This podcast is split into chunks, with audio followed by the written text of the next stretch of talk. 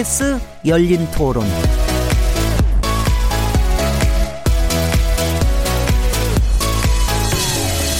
안녕하세요.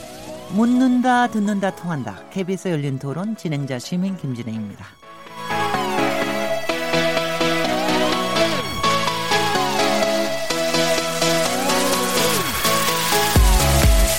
국회가 이해 충돌 논란에 휩싸였습니다. 손혜원 의원에 이어서 자유한국당의 송원석 의원과 장재현 의원도 이해 충돌 금지 규정을 위배한 게 아니냐는 의혹이 제기됐기 때문인데요.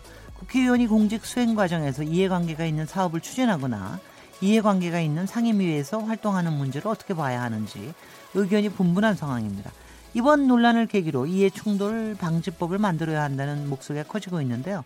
김영란법 제정 과정에서 국회가 이해 충돌 조항을 제외한 전략이 있다는 점에서 이번에는 고양이 목에 방울을 달 수 있을지 귀추가 주목되고 있습니다.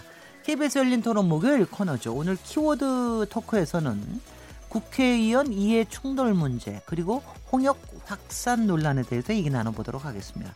1월 31일 KBS 열린 토론 지금 시작합니다.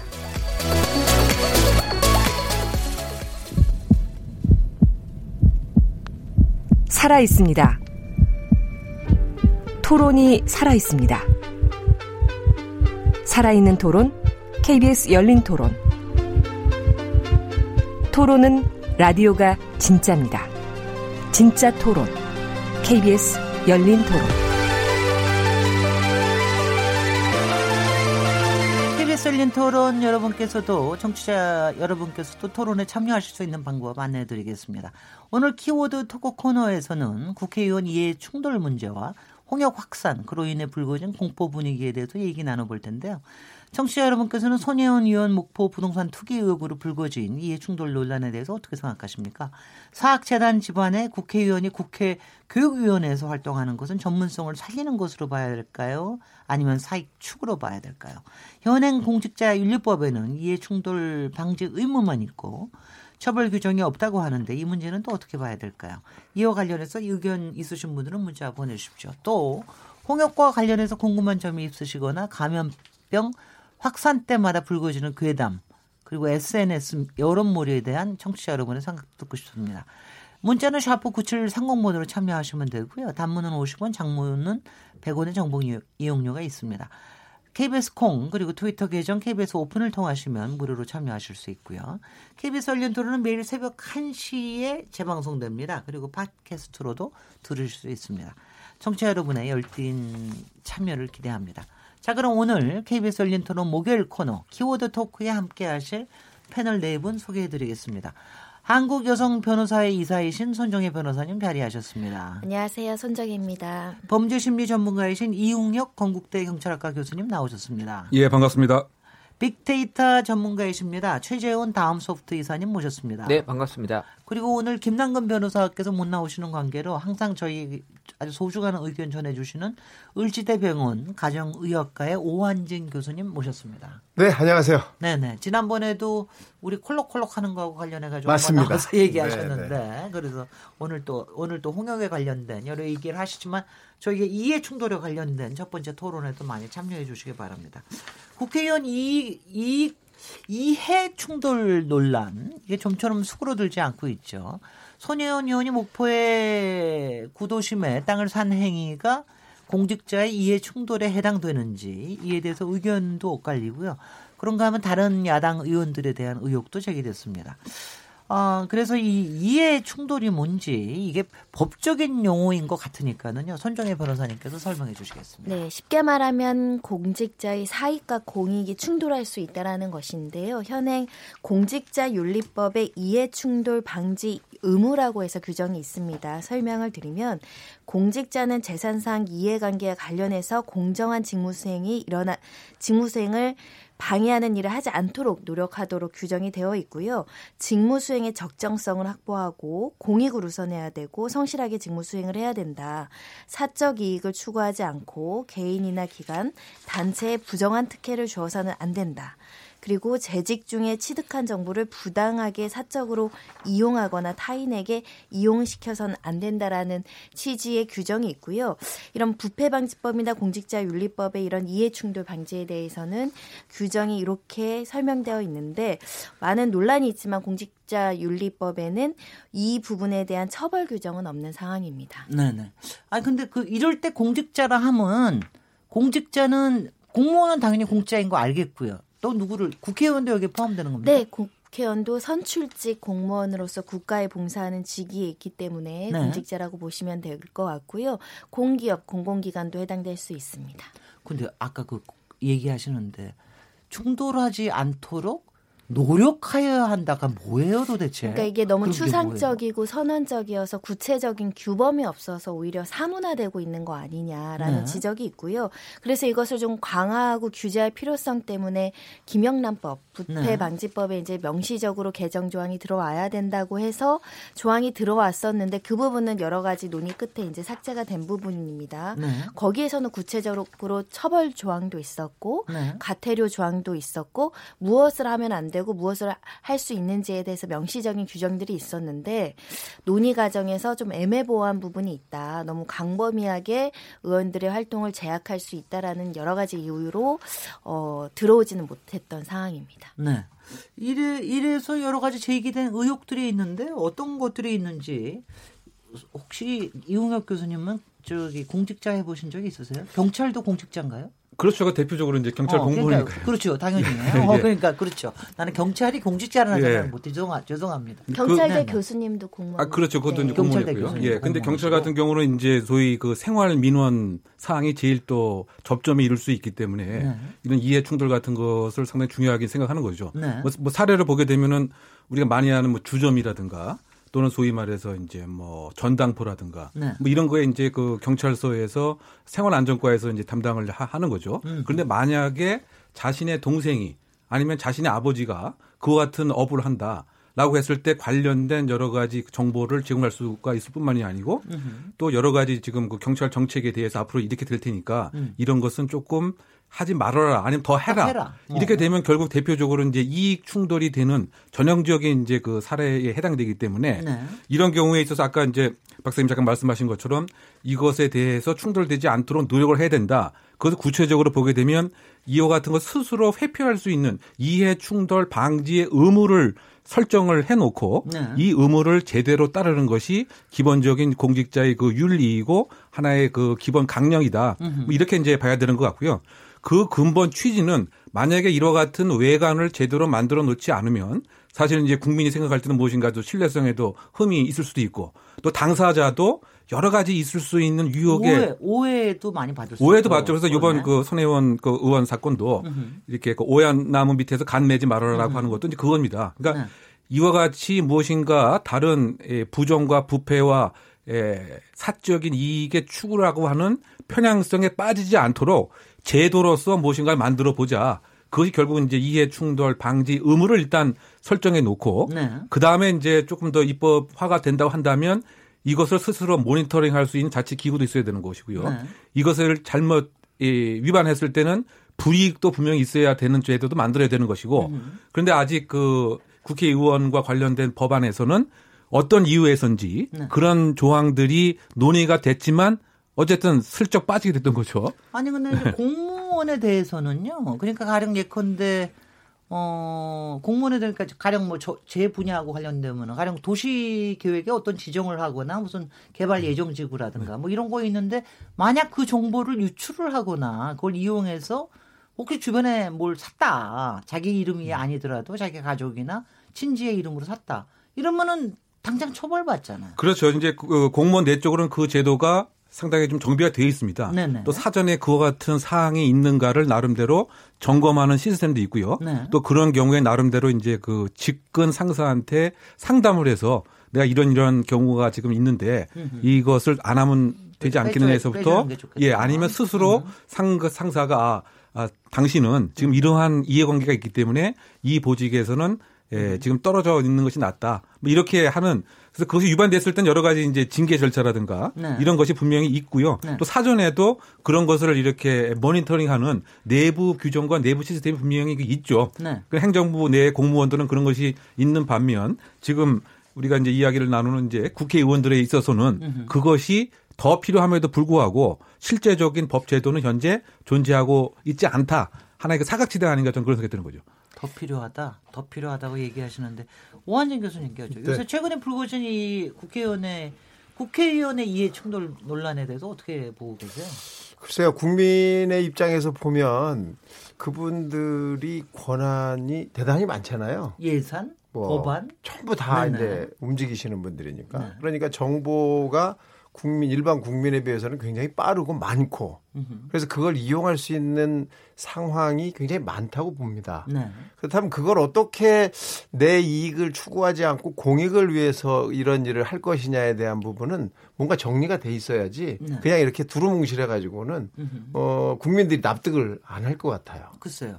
이번에 솔직히 잘잘 불거진 게 아닌가 뭐 네. 이런 생각도 한편에서 들 정도로 이번에는 좀 뭐가 좀 필요하지 않을까 하는 생각이 드는데 그래서 이 네네. 손혜원 의원 의혹에 대해서 온라인상에서는 예, 여전히 뭐 이게 투기와 이제 수사에 대한 얘기가 많이 나오는 게 네. 어, 이게 투기인지 수사를 좀 진행했으면 좋겠다라는 목소리가 지금 높게 올라오고 있고요. 네. 또 그러면서 입장과 해명에 대한 키워드가 올라온 건 어, 사실 거기에 대한 손혜원 의원의 입장과 해명이 여전히 약간 좀 불확실하다라는 음. 그런 부정적인 의견들이 아직은 있습니다. 네.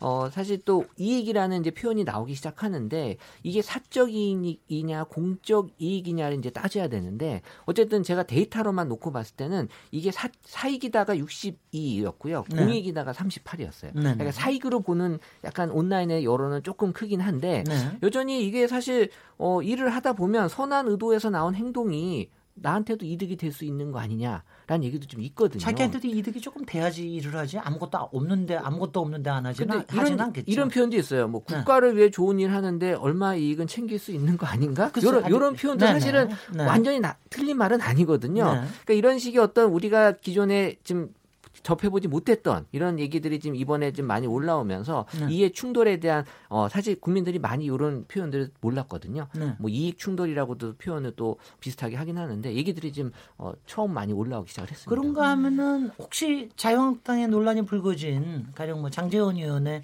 사학에 관련된 예산 지원 같은 거 이런 부분들에 대해서 혹시 뭐 빅데이터가 좀 나와 있습니까? 어떻습니까? 어, 사실 아직은 이게 부동산 쪽으로 많이 국민들은 보고 있어요. 이해 네. 충돌을. 그래서 어 2016년도에는 국회의원하고 가장 부정적인 키워드 1위가 청탁이었고요. 2017년은 위장 전입, 2018년은 해외 출장인데 2019년에 2019년에는 바뀌었어요. 투기하고 부동산으로. 네, 네. 그러니까 이게 사실 매년 바뀌기 힘든데 네. 국회의원 님들은 이게 자꾸 바뀌더라고요. 그래서 어, 여기 새로운 그 부정 키워드들이 많이 올라오는 어떤 직업에 계신 분인 어디까지 어디까지 갈지는 네. 참, 참.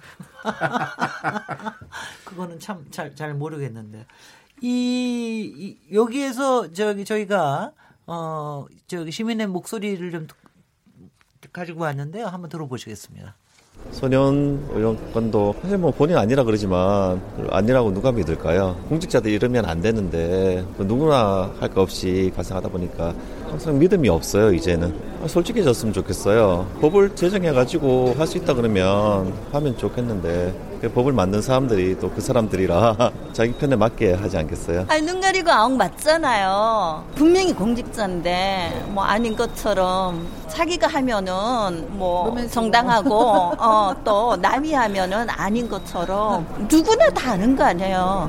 눈 가리고 아웅인지 정말 공직자들 청렴해야 돼요. 청문회도 별 의미가 없는 것 같아요. 그 이전에 어떻게 한 번 이렇게 걸음망 같은 그런 시스템이 돼 있으면 참 좋겠다. 이해 충돌되는 경우에는 실제적으로 영향을 미쳤는지 안 미쳤는지와는 별개로 애시당초 그런 구도 자체가 안 만들어지는 게 나은 것 같아요. 그 영향을 미칠 자리에 있으면 애시당초 그냥 그러한 사람은 뭐 제해버리는 거예요. 뭐 법원에서도 뭐 관계가 있는 판사에 대해서는 판사를 바꿀 수 있는 그런 제도가 있는 것처럼 권력이라든가 이런 높은 지위는 있는 사람들이 그런 자기 지위를 활용해서 자기 자리 사유를 챙기면 안 되는 거 아닙니까? 그럴수록 국민에게 사과를 해야죠. 자기가 잘했다는 식으로 뭐 그런 식으로 가는 건 좀 안 좋은 거 아닙니까? 그런 거는. 금지법 다 좋죠. 법 만들고 다 좋죠. 그래도 자기들 만들고 자기들 피해서 안 하겠습니까? 네, 시민들 목소리 들어보셨는데요. 하여튼 기본 취지는 아, 하여튼 간에 저기 오얏나무 밑에서 뭐 가끔 고쳐 쓰지 마라. 뭐 이런 이 얘기가 굉장히 많으신 것 같은데 현실적으로 좀 국회의원에 대해서는 현실적으로 좀 더 얘기를 조금 더 들어가 봐야 되겠습니다. 왜냐하면 이제 공직자들은 그러니까 우리가 얘기하는 공무원들은 사실 이 부분이 그동안 워낙 여러 가지 부패들이나 스캔들이나 이런 게 많았기 때문에 내부에서도 굉장히 많이 좀 조심하는 것 같은데 국회에 대해서는 사실은 좀 이렇게 무풍지대라고 그럴까 아니면 뭐 아주 무 무방비지대라고 그럴까 뭐 이런 부분들이 있는데요.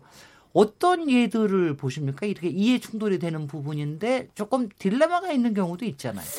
왜냐하면 일반 공무원이랑 국회의원이랑 업무의 특성이 완전히 다르죠. 공무원은 특정 어떤 뭐 기관, 부서, 업무가 한정되어 있다라는 측면이 좀 있다라고 한다면 예를 들면 뭐 국토 뭐 이렇게 여러 가지 부동산만 담당한다던가 문화예술을 담당한다던가 이렇게 정해져 있는데 국회의원은 사실 다방면으로 의정 활동을 할 수 있잖아요. 더군다나 음. 지역구 민원이라든 게 뭐 체육에 한정되어 있는 것도 아니고 부동산, 금융 다 한정 그 포함할 수 있기 때문에 활동할 수 있는 범위가 광범위하고 음흠. 이야기할 수 있는 부분이 거의 무제한적인 상황이라고 한다면 본인 소속 위원회와 상관없이 지역 현안이라면 여러 가지 이야기를 할 수 있는 거죠. 그러다 보니까 예를 들면 공무원 같은 경우는 본인이 공무원이 되기 전에 업무를 했던 거에 대해서는 공무원 이후에는 그 부분에 대해서 는 행위를 제한하거나 규제를 하는 조항이 있는데 국회의원 같은 경우는 그런 것들을 규제하기가 쉽지 않다라는 딜레마가 있는 겁니다. 그래서 국회의원의 특성의 신분성과 공무원의 차별점이 있어서 이게 어떻게 규제할지에 대해서 고민이 좀 필요한데 현재까지 우리 법제에서 공무원에 대한 이해충돌 방지 제도는 대표적으로 이제 재산을 등록해서 명세 하는 것들 네. 매년 공무원들 신고하고 명시하잖아요. 그리고 이건 국회의원들도 하시고 계시고요. 네. 그리고 주식에 대한 백지 신탁 제도가 있고요. 그다음에 이제 일정 부분 행위를 제한하는 겁니다. 뭐 예를 들면 공직자였다가 뭐 어디 가서 같은 업무를 몇 년간 하지 못한다던가 이런 행위 제한 의무가 있고요. 또 퇴직 후에 일정한 어디 어디는 취업할 수 없다 이런 제한이 있는데 지금 이제 공무원들 이에 이제 국회의원들한테 더 요구하는 것은 사실상 본인이 어, 분야, 자기 전문 분야들이 다 계시잖아요. 그거를 이제 공직자가 되고 나서 행위 제한을 할 것이냐. 그리고 사적인 어떤 그 미공개 정보를 위해서 사적인 이익이 치, 취득되는 결과가 있었을 때 처벌할 것이냐. 그리고 어떤 어 관련된 분야의 어떤 가족이라든가 소속 기관 같은 들이 굉장히 많잖아요. 네. 문광이만 하더라도 소속 기관이 전국만 따지면 엄청난데 거기에 직원이라든가 사적 연고 관계 있는 사람들의 취업이나 이익을 금지시키거나 사적인 거래 관계를 금지시킬 것이냐. 이런 디테일한 요구들이 있는 것이고 나아가서는 재척 회피 기피라는 제도들이 있잖아요. 뭐 판사를 예를 들면 법률상 당연히 이거는 해서는 안 되는 거, 뭐 가족 사건이 오거나 이런 거는 이제 판결을 못 맞는 거죠.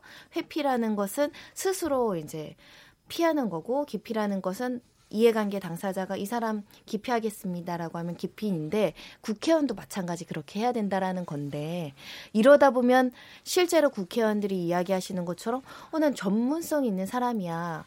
우리 김진애 박사님도 어 나는 건축 분야의 전문가야. 근데 저보고 국토위에 가 저기 못 들어가게 하면 미치는 거죠. 예, 네, 너 나는 이런 이런 이런 거에 네. 대해서 전문성이 있고 이게 어떻게 선진화돼야 되는 제도 연구를 엄청 많이 해왔기 때문에 이것 때문에 국회의원이 됐는데 회피하라 그러면 그 오히려 공익에 반하는 결과가 아니야? 그러니까 이런 지점들 때문에 사실은 김영란법 때 이게 네. 통과가 못 된 겁니다. 글쎄 말이죠. 근데 또 가, 가장 좀 따질려면 따질 수도 있는데 근데 이제 저는 제일 제일 저기 한 게 뭐냐? 솔직히요. 제가 국회의원 뭐 짧게 해봤지만 지역구 의원들은요. 온통 관심은 정책보다는 민원 해결입니다. 그러니까 그분들이 하는 대부분의 활동은 민원이에요. 그렇게 법안이든 예산이든. 근데 이제 그, 그거 보면은요, 지역구를 위해서 일을 한 거지만 결국은 자기의 차기에 또 재선되기 위해서 또 하는 거 아닙니까? 그렇게 되면은 사익이 또 추구가 되기도 하는 거죠. 그렇죠. 따지자면. 예, 따지자면 어, 이제 그런 네. 영역이 사실은 이제 고, 네, 지역 사회의 공익과 네. 개인이 생각하는 일정한 또 사익이 네. 이렇게 혼합되어 있는 이제 그런 형태가 분명히 있을 겁니다. 네. 그 전형적인 모습들인데요. 뭐 여러 가지 사례가 있지만 그걸 요약하게 되면은 이런 사례인 것 같습니다. 그 이제 지역구의 이제 의원이 도로 확장 예산을 뭐 여러 가지 예, 역할을 해서 네. 이제 유출했습니다. 네. 그래서 그 유치를 했던 지역 민원 때문에 그래 사실 했거죠. 그래서 네. 지역 민원 해결되고 지역에서 인지도 높아가는데 옆에 자기 땅이 그렇죠. 근데 네. 이게 우연히 필요한지 모르지만 음. 결론적으로 본인의 소유한 땅값도 같이 오른 같이 오르게 된 거죠. 네. 그러면 이것을 이제 그 이익 충돌로 봐야, 되느냐, 되느냐, 안 돼야 되느냐 이 부분이 아주 전형적인 이제 그 예들인데 이번에 이제 자유한국당의 송원석 위원에 대해서 문제 제기된 게 바로 그겁니다. 바로 이제 그거죠. 김천역 옆에 네. 자기 어, 가족 소유의 네. 집이 저 건물이 있었다. 그렇죠. 그 네. 전환적인 사례인 것 같습니다. 그래서 네. 김천역을 제2의 대전역으로 만들어 놓겠다. 그래서 결국은 이제 그 김천역에 관한 여러 가지 예산이 확보가 돼서 네. 땅값이 결국 올라가게 됐는데 네. 바로 역 앞에 있는 4층짜리 그 건물이 바로 이제 가족 과 본인이 아마 소유로 이렇게 알고 있는데요. 네. 뭐 그런 이제 유형 같은 경우에 어떻게 돼야 되느냐 또는 비관한 얘기를 하지만은 만약 예를 들어서 그 문화 바둑계의 그 네. 조원현 의원이 바둑 진흥법을 이렇게 만약에 통과가 됐는데 그 진흥하는 내용들이 바둑 기사와 이렇게 여러 가지 이제 재정적 지원이 준다고 했을 때 그러면 결론적으로 자기한테도 간접적으로 그렇죠. 뭐 혜택이 올 수 있죠. 올 수가 이제 있는데 이런 부분은 이제 또 어떻게 그 사익과 공익에 있어서 이익 충돌로 봐야 되는 것인지 이런 것들이 이제 하나의 이제 한계점 분명히 그 한계점인 것 같습니다. 네. 또 비슷한 예도 이제 아까 이제 사학 재단에 관련된 소위 말해서 가족이 그 네. 사학 어, 재단을 소유하고 있다라고 했을 때 네.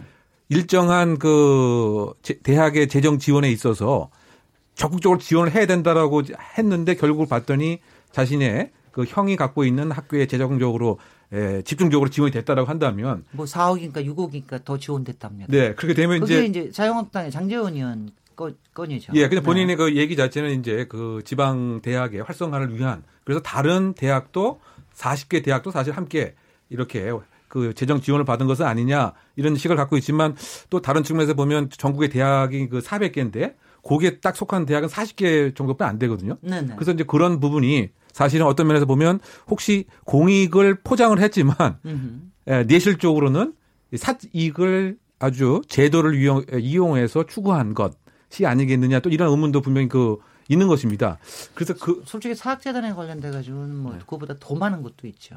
솔직히 지금 유치원 유치원 또 어떻게 보면 유치원 관련된 예, 그 유치원 관련된 지금 그 네. 그 연합 단체에 네. 여러 가지 이제 관련된 법안 자체가 결국은 보면 자신이 갖고 있는 또 유치원에 이익이 되는 것으로 또 될 수도 있기 때문에 네. 결국 이제 그 부분에 있어서 명쾌하게 어떻게 유형화를 하고 그 다음에 이것에 이익 충돌이 됐느냐 여부를 이제 누가 판단해야 되느냐. 그래서 새로운 제3의 독립기관이 좀 있어야 되는 것은 아니냐. 이런 그 입법적인 노력에 관해서 좀 네. 얘기들이 좀 오가고 있는 상황인 거죠. 오한진 교수님도 많이 보셨을 텐데 솔직히는 이제 이공계 출신 그 뭐 의사들이 의학사들이 이공계 출신은 아니고 하여튼 의, 의, 네, 네. 의학계 출신으로 굉장히 많이 국회에들 들어오셨습니다. 이분들도 말하자면 어느 만큼은 이익 집단을 그러니까 이익 집단을 네. 대변을 하게 되지 않습니까? 그렇죠. 예. 그리고 이익 집단을 대변하면은 또 그거에 대해서 후원도 많이 받습니다. 솔직히는. 아니 뭐 어디 네, 네. 어느 집단이나 다 마찬가지인 예, 것 같고요. 예. 특히 네. 국회의원이라는 신분이 굉장히 복잡한 것 같아요. 이게 네. 아, 국민이 뽑아줘서 간 분이고 네. 또 그분이 그 지역구의 민원을 해결해야 될 또 상황 그런 또 입장에 있고 그 민원 안에는 뭐 자기도 가족이 있는데 그분들도 국민이나 그 지역구 사람들이잖아요.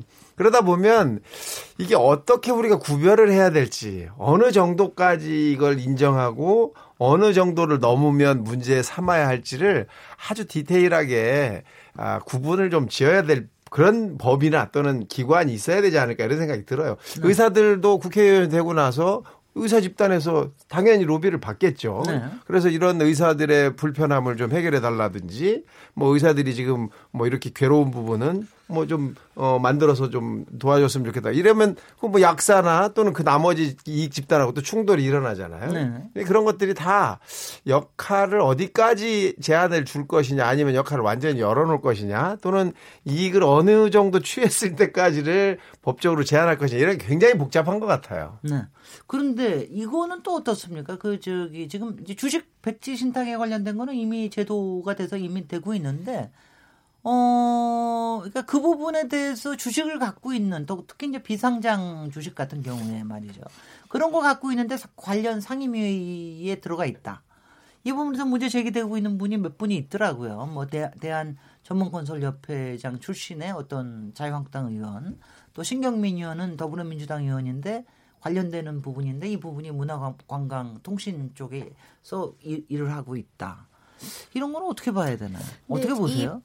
백지 신탁 제도도 사실 허점이 굉장히 많다는 지적이 있죠. 말씀하신 것처럼 상장 주식만 지금 신탁해서 매각 처분하도록 되어 있는데 비상장 주식의 경우에 또 그 사각지대에 있다라는 거고 네. 그리고 신탁을 한다고 하더라도 원칙적으로는 어, 매각을 해서 처분을 해서 완전히 이 주식을 보유하지 않아야 되는데 통계를 내봤더니 신탁 계약이 해지되고 회수한 사람 비율도 굉장히 많다라는 거예요. 어, 어 그래요? 네, 왜냐하면 10명 중에 6명이 그렇다라고 하는데요. 이유는 이제 잘 안 팔린다라는 거고 팔리지 않는다고 하더라도 예를 들면 강제적으로 뭐 국고에서 사간다거나 이런 제도가 없어서 계속 연장해서 사간 하는 사람 없으면 계속 연장해서 갖고 있을 있는다는 거예요. 음. 그럼 그렇죠. 공직자가 음. 임기가 끝나면 가서 내 주식이 그대로 신탁되어 있으면 신탁계약 회지하고 해소해 온다는 거죠.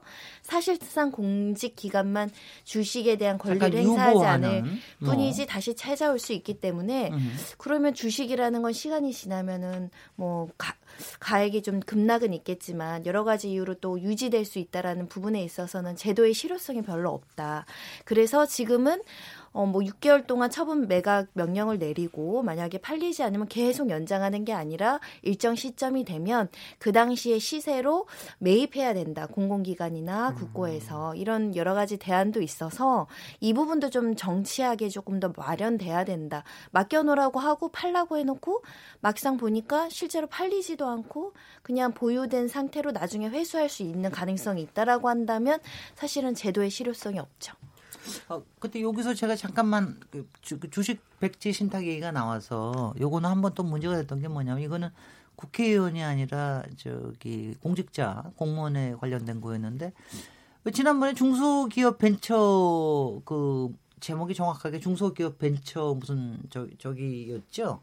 어 거기에 지능 저 새로운 부처가 생겼는데 거기에 장관을 모셔오려고 그러는데 뭐 한 서른 명쯤 요청을 했는데 서른 명이 다 no를 하더라. 결국은 교수 출신을 모셔오게 되고 그것도 뭐 안 되고 그러긴 했는데 그때 문제가 뭐냐면 그 약 서른 명의 현장 경험이 있는 또 회사를 직접 운영을 해보신 분들 이런 분들은 자기의 주식을 백지신탁으로 위임을 한다라고 하는 게 엄청나게 손해를 보는 행위다 이거죠. 그리고 그 사람들이 가지고 있는 주, 또 주식이라고 하는 게 또 잘 팔릴 수 있는 거기 때문에 그러니까 이런 제도 때문에 좋은 사람을 어, 공공 영역에 데리고 오기가 어렵다. 뭐 이런 지적도 있었는데 어떻게 생각하세요? 그런 점은 일견 타당하죠. 왜냐하면 사실상 능력 있고 경험 많고 전문성 있는 사람을 우리가 공직자로 왔을 때 국가의 제도나 정책이 훨씬 더 개발이 많이 되고 그 중요한 경험을 흡수할 수 있을 것인데 이분들에게 사적인 어떤 희생과 이런 것들을 너무 강하게 강조하다 보면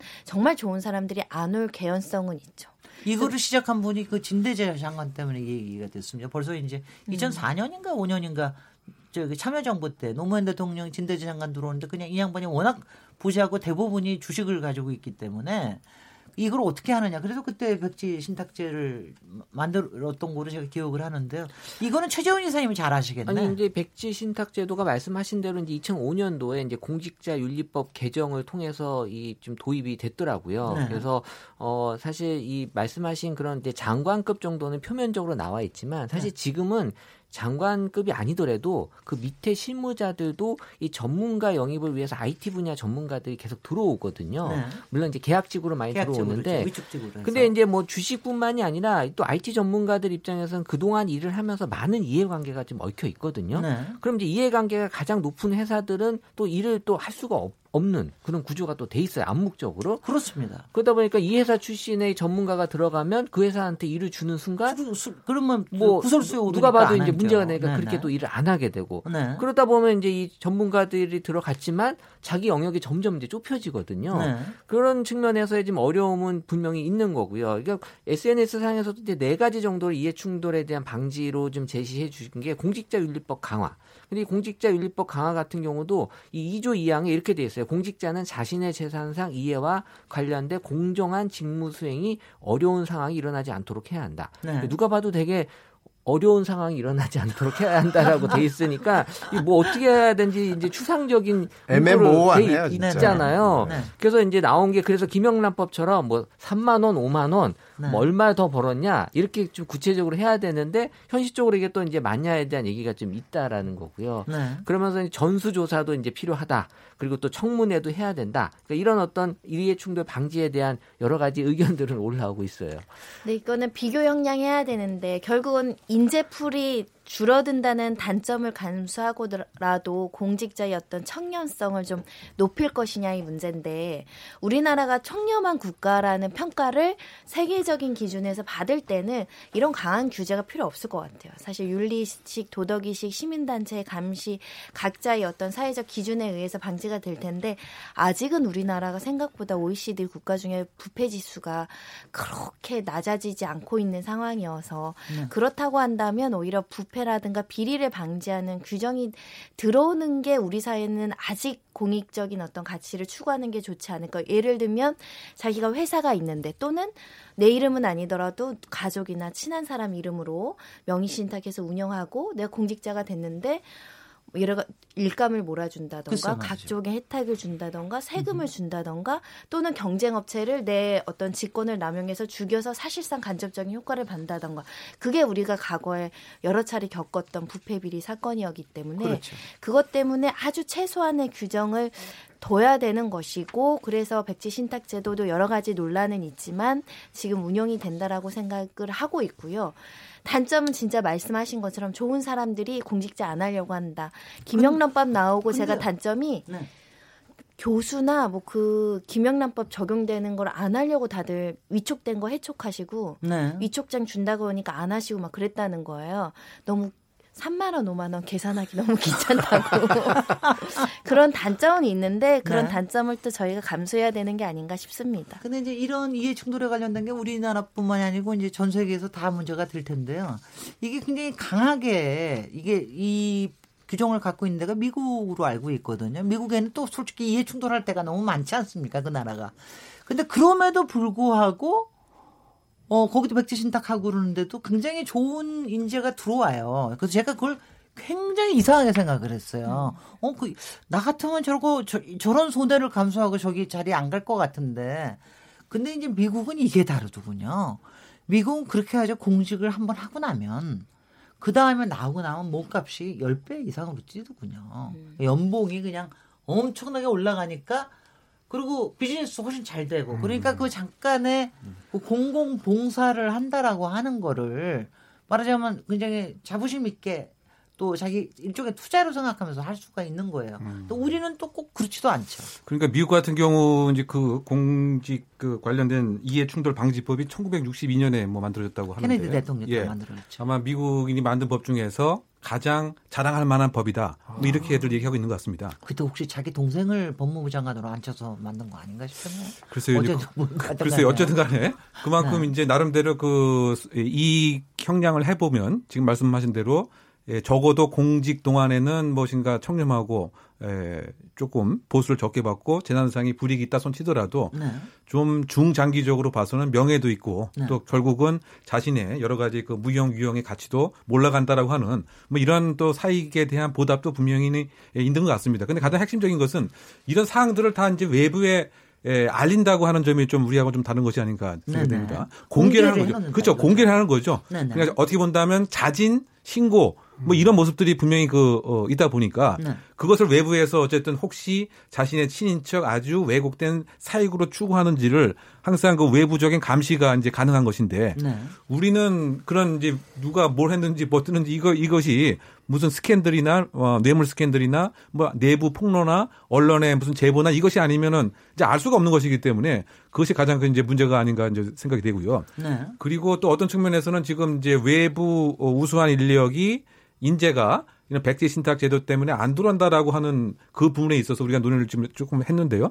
그런데 만약에 자신이 에, 만약 국회의원으로서 또는 뭐 장관으로서 그 자기의 주식과 관련돼서 무슨 영향력을 행사할 생각이 전혀 없다라고 한다면 그러면 사실 그것이 그렇게 뭐 중요하겠느냐 저는 네. 그런 생각이 드는 것이거든요. 그리고 네. 만약에 그런 것이 이렇게 예, 뭐 국회의원 같은 경우에도 일정한 영향력을 행사할 수 있는 사항이 있으면 자신이 그 법안을 예, 주가 돼서 위반하지 않고 동료 직원한 동료 의원한테 한다거나 아니면 자신이 이해 관계가 있는 그 부동산 같은 경우를 뭐 매각을 한다든가 뭐 이것은 네.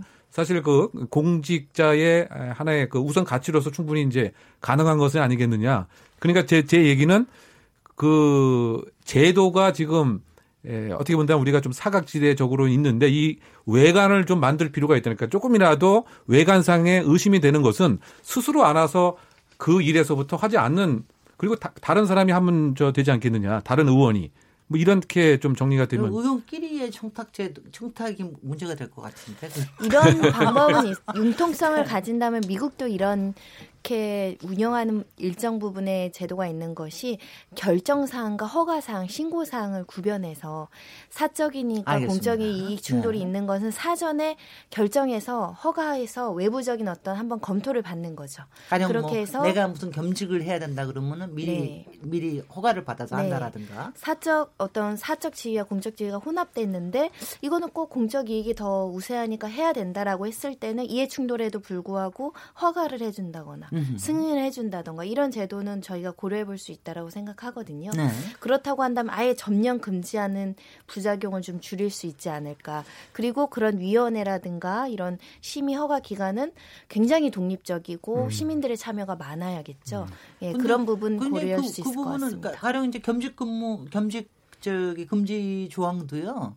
그 국회에 만들어진 지 얼마 안 됩니다. 한, 한 5, 6년에서 아직 10년이 채 안 됐습니다. 근데 그래도 그렇게 해놓고 나니까 그전에는 솔직히 겸직이 얼마나 많았습니까? 그리고 이제 뭐, 뭐 조금이든 돈을 받는 것들이 많았는데 지금은 이제 돈을 받는 거는 아예 안 되고요. 그렇지, 그렇지 명예직. 않은 거는 네. 명예직에 대해서는 음. 허가를 받게 만들어 놨거든요.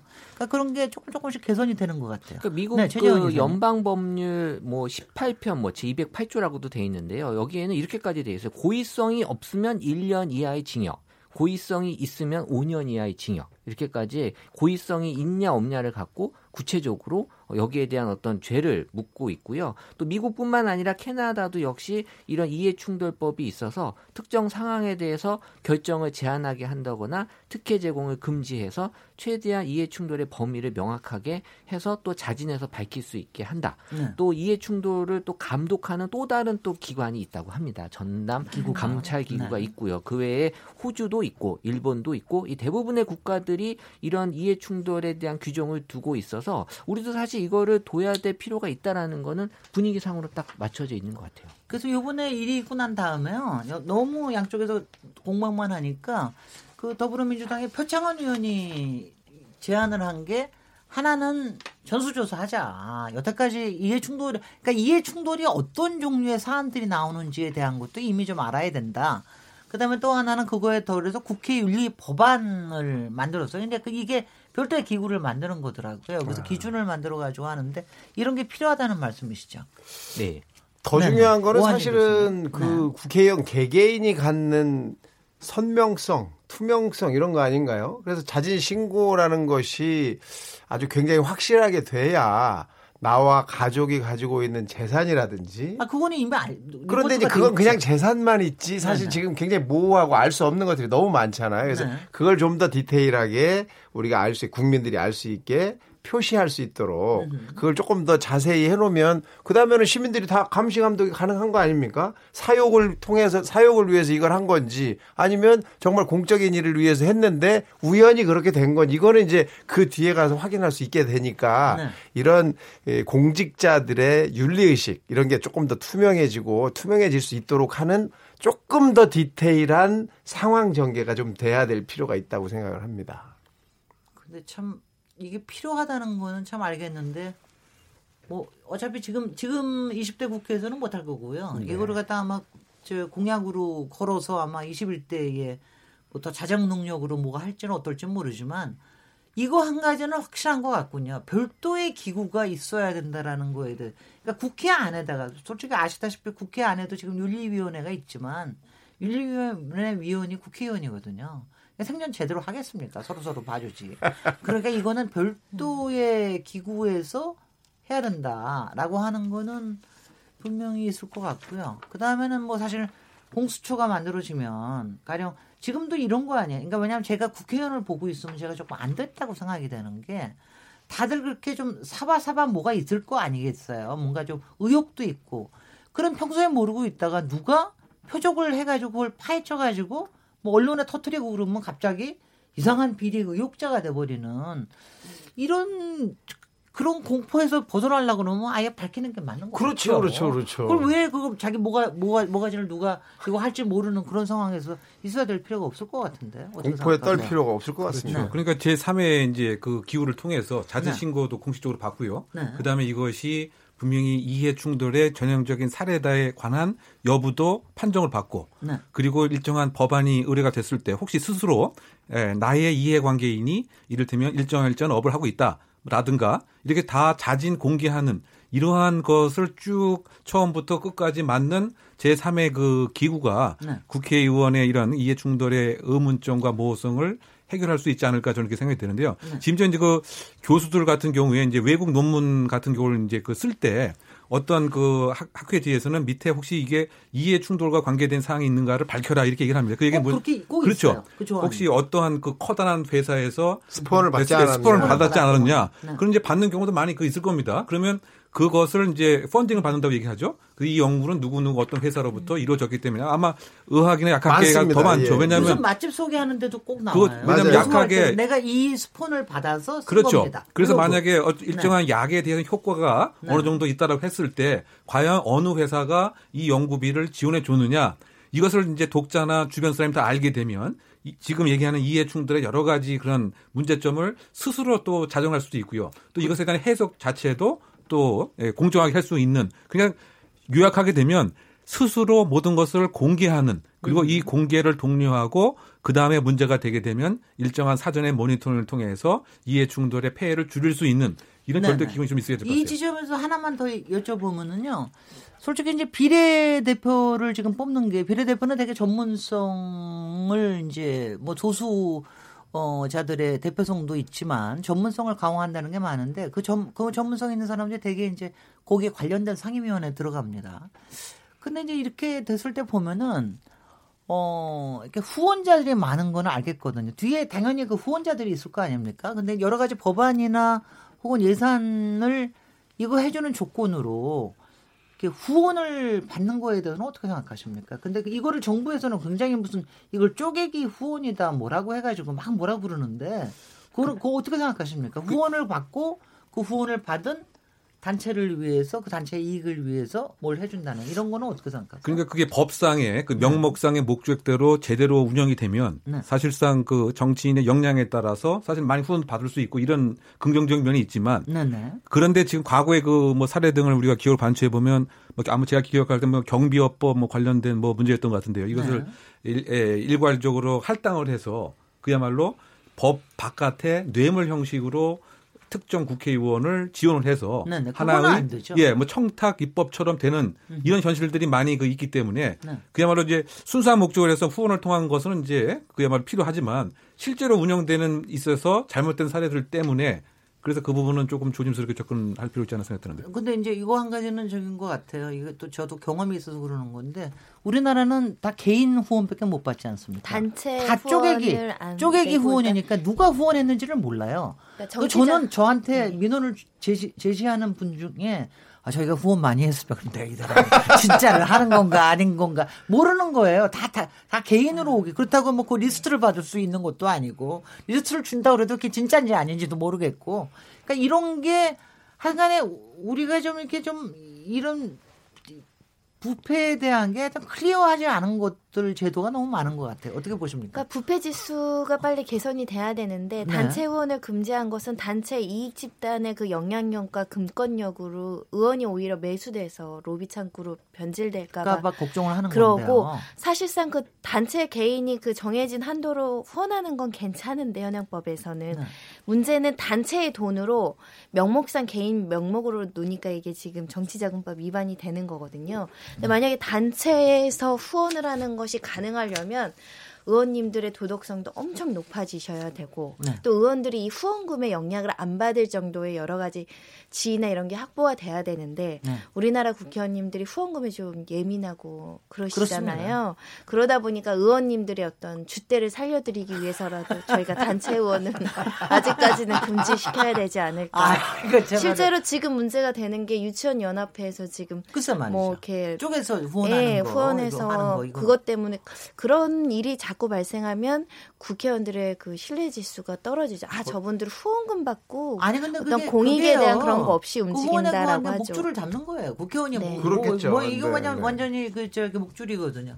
마지막으로 재밌게 하나만 끝내기 위해서 도널드 트럼프 대통령이 이 이해 충돌에 관련된 여러 가지 사안들이 있지 않아요? 혹시 지재원, 지재원 이사님 아시죠? 그 이방카까지 포함을 해가지고 아니요, 저는 잘 모르는데. 아, 그러, 네. 그러세요? 뭐 이거 그러니까 잘 아는 사람이 있으세요? 도널드 트럼프 대통령이 부동산 재벌이고 사업체들이 많잖아요. 네. 그래서 지금 대통령 대신 이후에 무슨 행사를 한다거나 네. 휴가지를 갔을 때 본인이 경영하던 호텔이나 부동산 휴양지 이런 데 가서 행사를 다 하잖아요. 하니까 그럼요. 엄청 매출이 높았다는 거죠. 글쎄 말이죠. 그게 이제 대통령으로서의 공적인 지위와 사업가 도널드 트럼프라는 이해 충돌이 발생해서 내부에서도 좀 일부 비판이 있었다고 합니다. 왜냐하면 꼭 이 휴양지를 갈 필요는 없잖아요. 도널드 그렇죠. 트럼프 입장에서 내가 평소에 즐기던 휴양지니까 내가 가던 곳 가겠다고 갔지만 그것 때문에 미국 대통령이 방문한 휴양지라는 전 세계적인 홍보가 됨으로 인해서 이익을 받게 되는 그렇죠. 거죠. 그것도 그, 이해 그분은 뭐 우리 한국 국회에 와서도 자기 골프장 세일즈 하는 분인데 뭐. 네.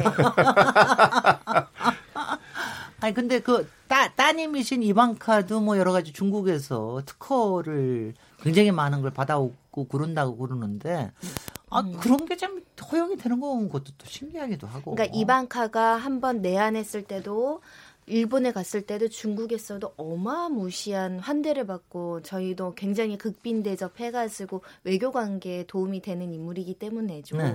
그래서 이제 중국에서 웬만하면은 자국민 보호주의가 강하기 때문에 외국 사람 특허 그렇게 막 잘해주지 않는데 이방카가 낸 특허나 여러 가지 각종의 권리에서는 상대적으로 굉장히 보장을 많이 받았다는 것은 결국은 미국의 대통령 수장 딸 뭐 가족 이런 특혜 아니면 설명이 안 된다라는 지적이 음. 있는 것이고요. 네. 그런 것들은 좀 어, 스스로 좀 주의할 필요가 있는 것 같습니다. 자제할 필요가 네. 있는 그거는 네. 정말 반칙이죠. 네. 반칙을 쓰는 거죠. 특혜를 하고 반칙을 하는 건데 아, 하여튼 우리 지금 이제 국회의원 저희가 그래도 공직자 윤리에 대한 거는 상당히 좀 저희도 발전된 것 같은데 이번에 국회의원의 이해 충돌에 관련된 이해 상충에 관련된 이 부분에 대한 거는 확실히 제도적으로 좀 하는 게 필요할 것 같은데요. 여기서 어 잠깐 어 쉬었다가 또 여러분의 의견을 또 들어보도록 하겠습니다. 지금 여러분께서는 KBS 열린 토론 시민 김진애와 함께하고 계십니다.